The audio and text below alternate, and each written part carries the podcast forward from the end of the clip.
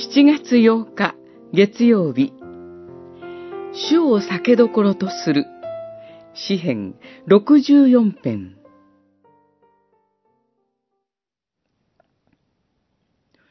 主に従う人は主を酒どころとし喜び祝い。心のまっすぐな人は皆主によって誇ります。64編11節。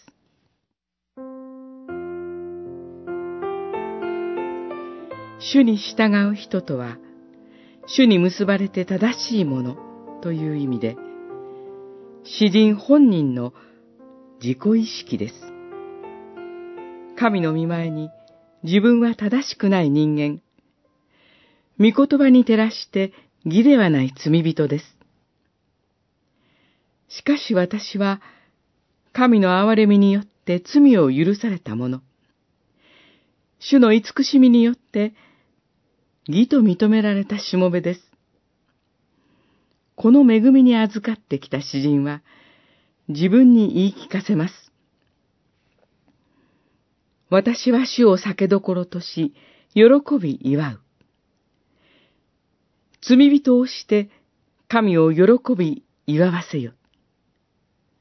しもべをして主を酒どころとさせよと。